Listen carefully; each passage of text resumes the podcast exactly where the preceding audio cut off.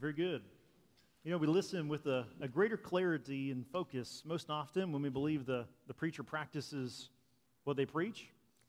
Uh, on the other side, we also, in a similar line, we listen with greater attentiveness when the person that's giving us instruction or wisdom has been the victim of the thing they're trying to instruct us in. Let me give you an example of this.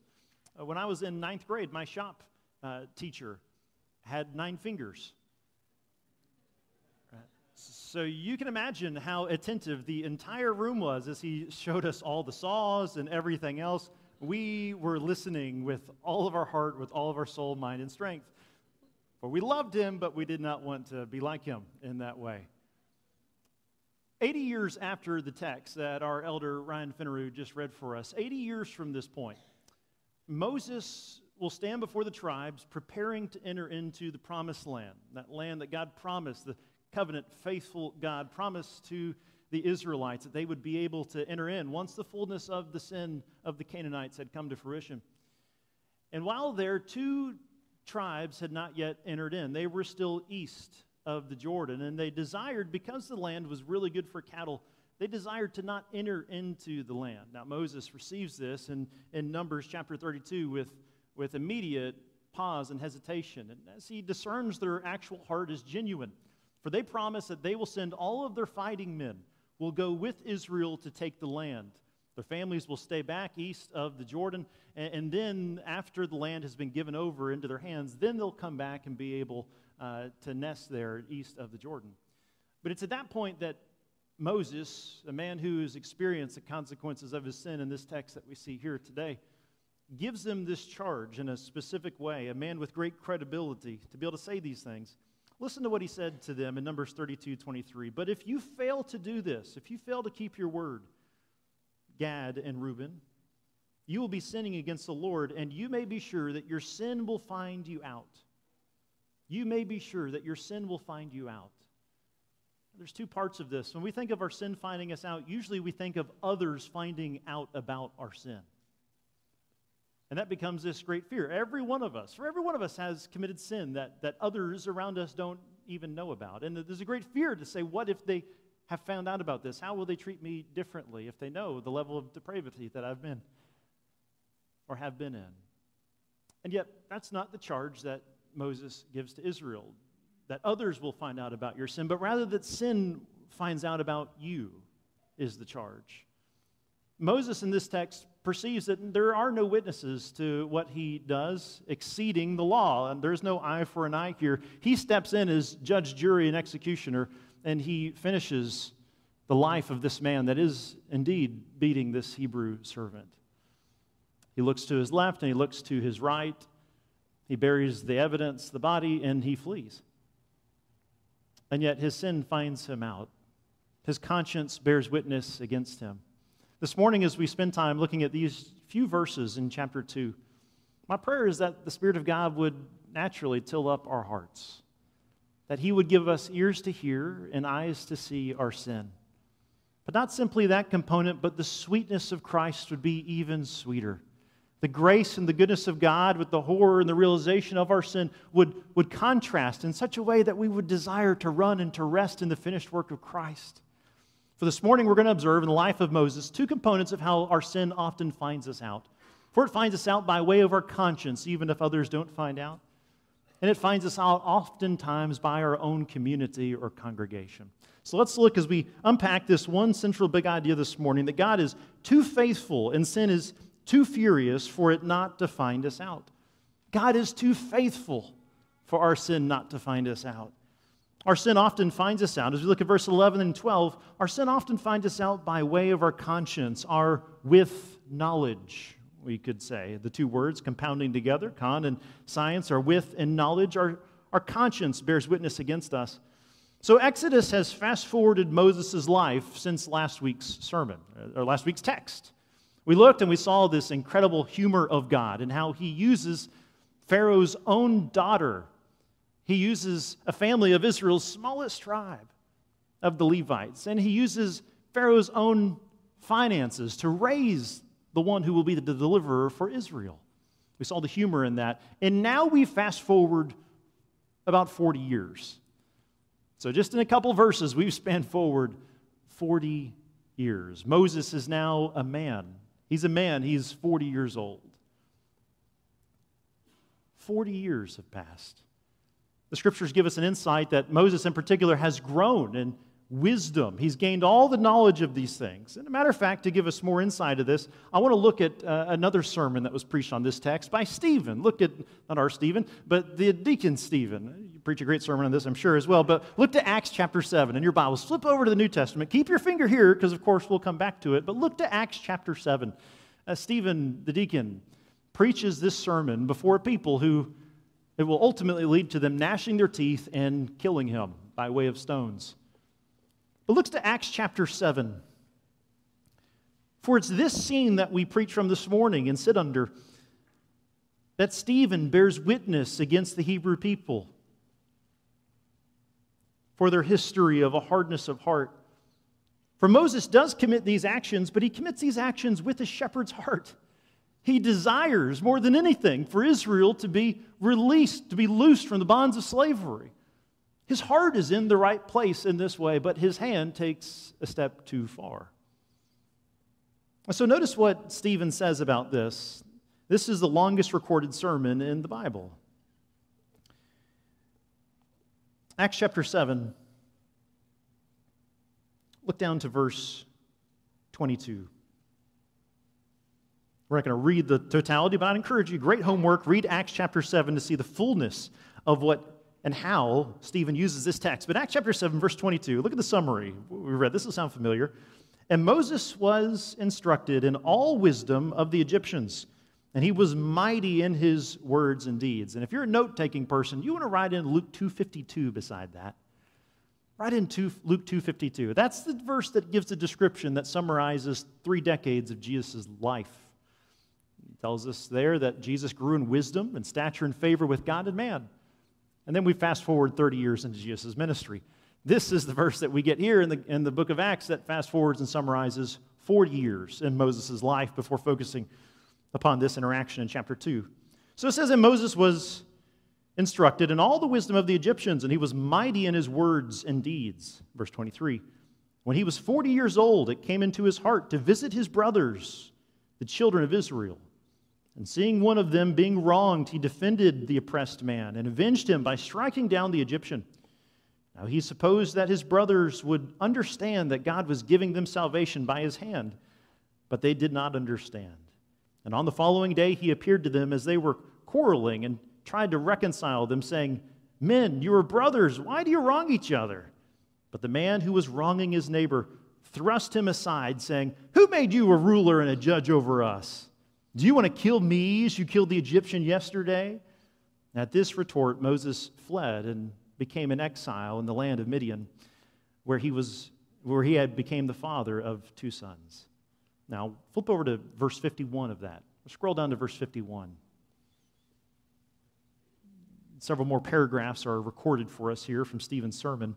But notice the response of the people as he referenced the very text that we're reading before us in Exodus chapter 2. Here's the response toward the end. He concludes and he says, Stephen does, You stiff necked people, uncircumcised in heart and ears, you always resist the Holy Spirit as your fathers did, so do you. Which of the prophets did your fathers not persecute? And, and they killed those who announced beforehand the coming of the righteous one, whom you have now betrayed and murdered. You who received the law as delivered by angels and did not keep it. Now, when they heard the, these things, they were enraged and they ground their teeth at him. But he, full of the Holy Spirit, gazed into heaven and saw the glory of God and Jesus standing at the right hand of God. And he said, Behold, I see the heavens opened and the Son of Man standing at the right hand of God. But they cried out with a loud voice and stopped their ears and rushed together at him.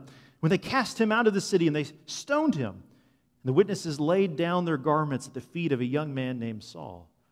And as they were stoning Stephen, he called out, Lord Jesus, receive my spirit. And falling to his knees, he cried out with a loud voice, Lord, do not hold this sin against them. And when he had said this, he fell asleep. We gain in Stephen's sermon an understanding that Moses, in his heart, had a shepherd's deliverer's heart. He saw the injustice that was being committed by the Egyptian to the Hebrew citizen. This has been, in light of Juneteenth yesterday, it's been a very informative text to be able to handle injustices and hurts and pains. And yet, with his heart in this direction, longing to bring them free from the bonds that they were in, they did not receive it. Though his heart was in the right place, his hands was not in the right place. He went beyond what he ought to have done. And it led to the death of a man that his conscience bears witness about. Do you notice what it said about what he did? Where did he look? He looked in two directions. He looked to his left and he looked to his right. He sees the pain and the injustice that takes place, and he's moved to action. We could say head, heart, hands. It's good he's moving to action, but he moves to an action too far. We see so many similarities between Jesus and Moses. Moses and, and, Jesus are both deliverers. Moses and Jesus both see wickedness and they call it for what it is it's sin, and they're, and they're moved to action. And Jesus says, Repent, the kingdom of God is at hand, or you too will be destroyed. He says to the Galileans. Moses sees the same injustice and he acts, but he takes it into his hand a hand too far. Moses finds himself in a situation in which he looks to his left, he looks to his right, and he acts. And in the fear of the consequences of what he just did, he buries the body to cover it up. You see, no matter how great the patriarchs are of Scripture, Jesus is always better, isn't he? Jesus never has to act to bury somebody's body in the sand. Matter of fact, we see a lot of similarities between Moses and Peter, don't we? A righteous fear that leads to a quick action. Jesus has to put an ear back on. That's a lot of our life, isn't it? We look to our left, we look to our right, and we act. And yet, Jesus, the one who is better, he covers over our sin. He heals, he forgives, he brings life. In this scene, Moses looks to his left and looks to his right, but he does not look up. He does not look to the Lord. And nor ultimately does he look inwardly to the conscience, to God's law that's written upon his heart. And he acts quickly, believing nobody knows about this. You think about it, he looks around, nobody can see what he's about to do. He's the son of the prince. He has a certain authority. He's not authority to do this, but he has a lot of authority and credibilities. But he looks around, he sees nobody, and he enters into this situation. He strikes a fatal blow, and he tries to cover his body up. And then what soon is going to be his response? He's going to flee. Why does Moses look to his left and to his right? Because his conscience bears witness against him. The same reason we often do when we're in the context of a sinful situation. We look to the left, we look to the right. Will anybody know? And we engage. That's what Moses does. He takes a bridge too far and he, he perceives that he's going to get away with it. But his conscience bears witness against him. That's the very reason and the component of what he's walking into. He's gone too far. Now, God has a call upon this man's life for Israel. He will be a deliverer for Israel, but not in the way that he thinks. God will not use Moses, who has a shepherd's heart. He wants to intervene, he wants to stop the context that's taking place. He wants to stop the injustice, so he intervenes by force. His heart, Stephen tells us, is to lead forth the salvation of the Hebrew people, but it will not be by that way, for God's way is better. He has a heart to lead forth the Hebrews from captivity and slavery. But God's way is better. But God's way will involve 40 more years of seasoning. His heart's in the right place, but his hands are too quick. So, in our own lives, men and women, when we find ourselves being impatient, we gauge our hearts and say, Is my heart in the right place? And we present it to the Lord and say, Lord, am I ready for this? And, and don't knock off the table the fact that the Lord may say, almost, just 40 more years. Just 40 more years. But that's how the Lord's timing is. His timing is better than our timing, isn't it? His ways are better than our ways. In Romans chapter 2, if you'll flip there for a moment. Romans, in the book of Romans in the New Testament, Paul speaks to the conscience. The conscience that bears witness that Moses, what he did was not right before the Lord. He doesn't act in an eye for an eye, he goes above an eye for an eye, a life for a strike. He does not act justly. That is a true justice before the Lord, is, is true equality, to treating the same standards. Moses exceeds those components. And it's good to note, and as I read again verse 12 for our reminder, as you flip over to Romans chapter 2, verse 14 through 16, as Paul speaks upon this issue as well. In verse 12, remember, he looked this way and that way, and seeing no one, he struck down the Egyptian and hid him in the sand. His conscience bore witness of his actions before the law was written. So it's good to remember. For verse 12 reminds us exactly what Paul tells the church here in Romans in chapter 2 that even though Moses is the conduit, Moses, by way of the angels, Moses is the one who receives the written law of God, the Ten Commandments, the moral laws of God that reflect his character and nature. And when we read these books. When we read the book of Numbers, we read the book of Leviticus, and we read Deuteronomy, and we read certainly Exodus, we're reminded wow, it is a tedious, impossible task for a sinful people to have relationship with the holy God.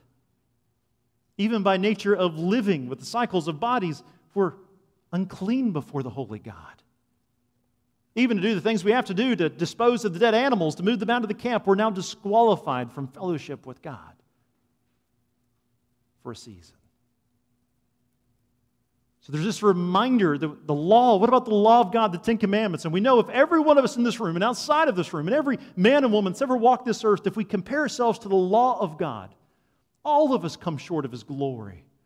You think simply of these, and we'll spend time walking through all the commandments, but if we just compare ourselves to the law, no one stands. It's an objective mirror that shows us that we all come short of the glory of God. And Jesus takes those and he says, You've heard it said, but I tell you the truth, you should not commit murder, citing one of the commandments. But if you hold hatred in your heart against another, you commit murder before God. You've heard it said, You should not commit adultery. In the Gospel of Matthew, he says, But I tell you the truth, if you lust upon another, you commit adultery in your hearts. How can a people stand before a holy God? See, our conscience bears witness against us. That means we can't use the excuse that says, Well, I never heard of the law of Moses and the ceremonial and civil laws that were given for Israel to function as a nation before the Lord. I never heard of that before. I'm innocent. Well, look what Paul says in Romans 2 even though Moses' own actions show that the conscience, the law of God, was already ingrained upon his heart. Romans chapter 2, verse 14 through 16. For when the Gentiles, there's Jews and there's Gentiles, that's everyone else. That's the people that don't have the law of God. He says, For the Gentiles, for when the Gentiles who do not have the law by nature, by nature, they do what the law requires. They are a law to themselves even though they do not have the law. They show that the work of the law is written upon their hearts, while their conscience also bears witness and their conflicting thoughts accuse or even excuse them. But on that day, when according to my gospel, God judges the secrets of men by Christ Jesus. This begs the question for all of us. If you don't know Christ, what do you do with your conscience? We all know that we can dull our conscience, can't we? We can dull our conscience. Just like a callus that builds upon the hand. In time, it gets harder, and therein it gets easier to partake in the activity that has calcified our hand, or calloused our hand, not calcified our hand. I don't think that's right. We can dull our conscience, we can deny our conscience. We can outshout our conscience, and with enough people that join in, we can begin to persuade ourselves that maybe our conscience must have been wrong. But we all know our conscience bears witness that we come short of the glory of God. So, a question we must ask as we look to verse 2 of Exodus chapter 2 is what do you do with your conscience that testifies against you and testifies against me? And the answer is do you know Christ? If you don't know Christ, what you do with your conscience is you work hard to try to be a better person, but you'll never measure up, will you? Or you come short of the glory of God. You're dead in sin. But the sweet news and why we will gather together on a Father's Day is to sing praises to the Lord, who's the great hero of the story. All the men that we could give, Pharaoh is not one of those. But he's one that is great in the eyes of the world, the most powerful man on the face of the earth. Moses, this great patriarch of Israel, he is not our example. But Christ Jesus, he is our hope. Give your sin to Christ and find life. Give the one who perfectly satisfied not only the conscience, but the written law of God, fulfilled all the demands, and laid his life down upon the cross. That's the goodness of our God. So your conscience bears witness against you. What do you do, believer? You run and you rest in Christ. You celebrate the grace that He's given us. And you give your life to be making disciples for His glory. Amen? This is the good news that we see here at the beginning that even Moses comes short of the own standard by which he receives from the Lord. So our conscience bears witness against us. Moses' conscience, we see in verse 12, it found him guilty, and his sin in this way finds him out. But also, as we look at 13 through 15, we see secondly, that our sin often finds us out by way of our community, or we could say our congregation. Our sin finds us out not only by our conscience, look to the left, look to the right, bury the body, but also by way of our congregation and community. Confession is a unique thing, isn't it? A confession is dangerous. Some have compared it to confession, really is a weird statement, but it's getting naked in front of other people. It's bearing forth honestly where we come short of the glory of God.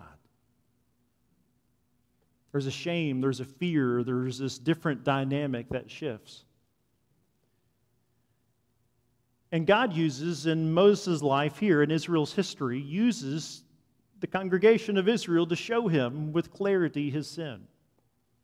And it leads him to say something that I think in every one of our hearts we would greatly fear to say. Look at 13. When he went out the next day, behold, two Hebrews were struggling together. So, how long, how much time has passed since Moses sinned? He looks to the left, looks to the right, buries the body, strikes the man, buries the body. How much time has passed since his sin that he hopes nobody will find out about? How much time? One day. He got one night's sleep, and maybe he didn't sleep that night. He gets one night's sleep, and he's hoping, he's still hoping to deliver Israel from captivity. Ironically, what were what was Moses going to do? Do you remember what the original fear was for Pharaoh in Egypt about the Israelite people that were being fruitful and multiplying? What were their fear? Perhaps Israel would physically join forces with an approaching nation, a surrounding nation, and they've already infiltrated our land, then they would overthrow us by force. What did Moses instinctually do? He did exactly what Pharaoh feared would happen. He swung and killed an Egyptian. Man's ways are not God's ways. And so he gets one night's sleep. And the next day he sees two, Egypt, two Hebrew men fighting insert the whole Matthew 7, the plank in your eye and the speck of dust in somebody's eye, right? He sees these two Hebrew men fighting and he's burdened. Again, a shepherd's heart. He says, What? Stop doing this. He, he wants them to stop. And in that way, he's successful because they stop fighting. But unfortunately, he becomes the common enemy. it doesn't solve the problem, perhaps, the way that he hopes. Why do you strike your companion? And what does one of the men answer?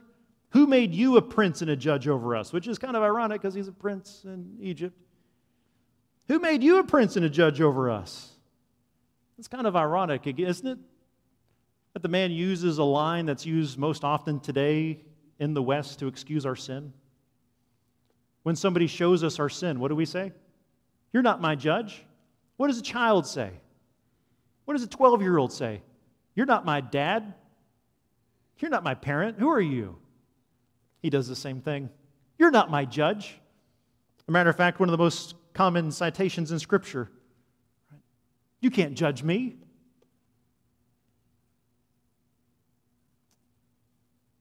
He quotes it back to him. And then he gives the dagger. Do you mean to kill me as you killed the Egyptians, uh, the Egyptian? So we wonder how did the word spread? We know bad news spreads quickly. How did the word spread? He looked to his left and looked to his right and saw nobody. Only he knew and the Lord knew. But who's the other witness that would have been there? Who's the other witness? The man whose life he perhaps saved. Somehow this man tells the story, we would have reason to say, of what Moses did, this prince of Pharaoh. The word has spread. And Moses thinks perhaps all of our fears of when our sin could find us out. Surely the thing is known. The fear and the shame. And he'll flee. But the beauty that God gives us as a church family as we consider these things is this is a part of the commitment that we make together. He'll flee for 40 years, and then he'll lead Israel, who will struggle and doubt for 40 more years in the wilderness. Talk about a stress free life to be used of God, right? No. Dr. James Boice summarizes this, the late Dr. James Boice summarizes this in a way I, better than I ever could. He says Moses was 40 years in Egypt learning to be something. He was 40 years in the desert learning to be nothing. And he was 40 years in the wilderness proving God to be everything. God in our lives uses a community of people to show us our sin. Surely the thing is known. Listen, our instinct is that nobody would know our sin. And yet, the way God has wired us and saved us and made us a congregational people a congregational people is that others would be close enough to our lives to see our sin and would love us enough to help expose that sin with us and for us. And that God would give us soft enough hearts that we would receive it and confess it and bind us together in the gospel as we minister the good news of Christ to each other, reminding that there is no fear in the love of God, for perfect love casts out fear. This is Galatians 6. This is next week is part two of our new member class. And part of the seven commitments we make, one among them is, is the commitment to, to strive for a holy life together. This means very simply that we aim and commit ourselves to practice Galatians 6 together. If anyone is caught in any transgression, you who are spiritual should restore him in a spirit of gentleness. But keep watch on yourself, lest you too be tempted. And bear one another's burdens, and in this way we fulfill the law of Christ. That's a beautiful gift of congregational life, to be close enough. So when Pastor Stephen referenced earlier these small group connects nights, small group, and be a part of a be part of one of our men's groups or our women's groups, and be a part of one of our small groups. And the goal is, and the hope is, is that in a smaller environment, in a group that's close enough where you can see each other's shortcomings and transgressions, that in love and gentleness we're able then to minister God's word together and spur each other on toward love and good deeds and resting in Christ. We're talking the very next day, sin finds them out. Is this good news or is this bad news? So, in all of these things, I want to give you an example. every Christian, I think we can relate to the feeling of a fear of being found out in our sin. But I want to give you an example of a tendency that we will have to do what Moses did when he realized what he did is known. What did he do? He stopped, he considered his sin, and he sought reconciliation. Is that right? No, not at all. If you're like, yeah, that's right, I'm like, what do you, that's not what we read. That's not at all what he did. What did he do? My sin is known. And what, what did he do then? Then Moses was afraid and thought, surely the thing is known. And when Pharaoh heard of it, he sought to kill Moses. But Moses fled from Pharaoh and stayed in the land of Midian. And he sat down by a well. Moses fled. And you and I, just as we see in Adam's life, when his sin is there, what does Adam and Eve do in the garden? When the Lord approaches them, what did they already do when they sinned? They ran. What does Moses do after he's looked to his left and looked to his right and thought maybe he was nobody knew about it? What does he do when he realizes people know? The consequences are coming and he runs. Do you think it's possible that that tendency is still in my life and still in your life? Even as a believer in Christ, do you think it's possible that that tendency is still there? Well, we could give a ton of examples, right? Every one of us could give examples right now. I'm going to give one example of what I saw when I was a youth pastor. Because I think, I think all of us are pretty much just older kids at our heart. We see a lot of the tendencies that we did when we were children outplay itself through the rest of our lives, don't we? I'll give you one example, then you can fill in the rest of the blanks for your life. But here's what I would see as a youth pastor so often I would hear the dreaded news that a middle schooler boy began dating a middle school girl. Dreaded news. Now listen, I speak as a man that started dating his wife in eighth grade, okay? So there's no judgment here. There's a little bit of judgment. So here's, we, we wouldn't do it again, okay? But the Lord provided and protected us, and I don't advise that. But anyway, I, I, could count, I could basically put a shot clock on what would happen when a middle school boy started dating a middle school girl, or uh, even many, for the most part, a high school boy and a high school girl. Do you know what would happen? All of a sudden, their youth group attendance would explode. They would be there all the time. But do you know what would happen when inevitably sexual sin would occur in that relationship? All of a sudden, those students begin to find homework to be a big priority for why they could no longer attend youth group and we'd never see them again. They'd never have to go to youth group because that was the optional thing. Usually they'd have to go to church, but then they would only sit with their parent and then they would sneak out right after the service. And a picture of why that, and we pursued them. Why would that happen? It, it happened, I believe, so often because when the shame or the sin or the embarrassment came into their life of, of sin, they did never wanted to confess it. They didn't want to process back through the hurt and all the complicated components of that, and they ran from the youth leaders that had poured into their life. They would avoid them like the plague. And then oftentimes, and the, that child would talk to their parents and say, I really actually want to go to this youth group over here. And the parent will be like, Well, it's good that they want to go somewhere. And then they would go to that youth group. And you know what would happen? We'd see the kid in a year after that relationship broke up, and then they'd come back. But it's a cycle of shame and fear. He was afraid, Moses was, and he ran. That's in our hearts when we're kids. It's in our hearts when we're men and women and have careers, and it's in our hearts when we're senior adults. And the gift that God gives us, now listen, the model of the Hebrews that show their sin, this is not prescriptive. Whenever we read a story scripture, what do we ask, whether it's Acts or anywhere else? Is what I'm reading simply describing what took place? Is it descriptive or is it prescribing what I should do? Is it like a prescription? I should do this. We should not look at the example of the Hebrew men that show him and tell him about his sin. Are you going to kill us too? We should make that our norm for showing sin, right? That's not the main way for, that's not gentleness. But we should note that the Lord did use a community, his own people, to show him his sin. So we can't take that as prescriptive the way they did it, but we can certainly take the principle of showing sin in community as a way that God ministers to us and the Spirit grows us and sanctifies us. So, as a practical application in our lives, we have to be honest and say, Do I have enough people in my life that know me close enough and love me enough that they would help show me my sin and gentleness. And if you don't have that, I want to encourage you get involved with that small group connect night. Just get involved with some believers that prioritize God's word in their lives. They're fun people. But that you can have enough people that see into your life to, in gentleness, and you can play the responsibility that the Holy Spirit has given you as well to walk in accountability with others, to help play that role in their life, to grow them in Christ likeness. That is the best for our lives. That's the best for Moses' life. He wouldn't have written this to unfold in this way, but God's plan is good. God is too faithful to allow our sin not to find us out. Even though he runs, he will not outrun the calling of God. Now, before we look at our next steps, in Genesis 37 24 is the last time that we've seen a well take place a cistern, a pit, so if we're just reading through the law, the first five books of the Bible, that's the last time we would have read that. And in that story, if you remember, we have Joseph.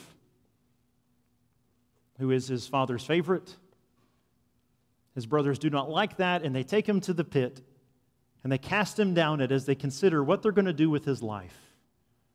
They ultimately decide to sell him into slavery rather than kill him. But at the pit of that well, Joseph has more peace than Moses does, who's simply resting against one. Why? Because Joseph is resting in the promises of Yahweh. Moses is running from the consequence of his sin. This morning, if you find yourself here running in your heart and your mind away from the consequences of your sin, you stop and you confess it to the Lord. This morning, as we look into our next steps, there's two songs of response. One in which we grow in treasuring Christ, and another in which we say, Make that song the aim of your heart. Confess it to the Lord today. Stop running and find the peace that can be yours as Joseph's was at the bottom of a pit. Rather than thinking you're outside the pit, but in reality, your heart is in bondage of fear that you may be found out. So, our first question I want to ask you is in our next step is this Have I been running from God's calling for me to live for Him? Have you ever just asked the question, What's God's call for my life? Now, we know there's 1 Thessalonians 5, and there's general calls and wills for your life to rejoice always, to give thanks in all things, to pray continually, to share the gospel message, to practice the one another's in community, to be a disciple maker. We know these are God's calls in our life. If you don't know Christ, God's call upon your life is to come and to know Him and the grace and goodness of our God. If you know Christ and you have a relationship perhaps that's strained, like the two ladies in Philippians 4, that doesn't seem to be a sin issue, but there's a personality distinction that's so far apart that it's frazzling the churches in the church in Philippi. Is the Lord calling you to reconciliation, to forgiveness? Perhaps on a day like this of, of Father's Day, a call to surrender any guilt in your conscience, or a longing to make reconciliation with the Lord if your father's already passed. The calling to be a spiritual father to others and to embrace them and to pursue them. What's God's call upon your life? Perhaps it's a call to missions or to vocational ministry. Don't run from the Lord. Rest in the goodness of who He says you are. So, number one, have I been running from God's calling for me to live for Him? Number two, is there sin I need to agree with him about in this initial time of response? I want to give to you a, a, little bit of the jewel that Ralph gave to our men's fellowship Thursday morning at our breakfast at 6:30. Coffee tastes really good at 6:30. But one of the charges that he gave us as men and as husbands is to be able to confess our sin and to say I'm sorry. And here's what he said in summary. It sounds like this. I was wrong. Period. No explanation and no excuses. I was wrong and I am sorry.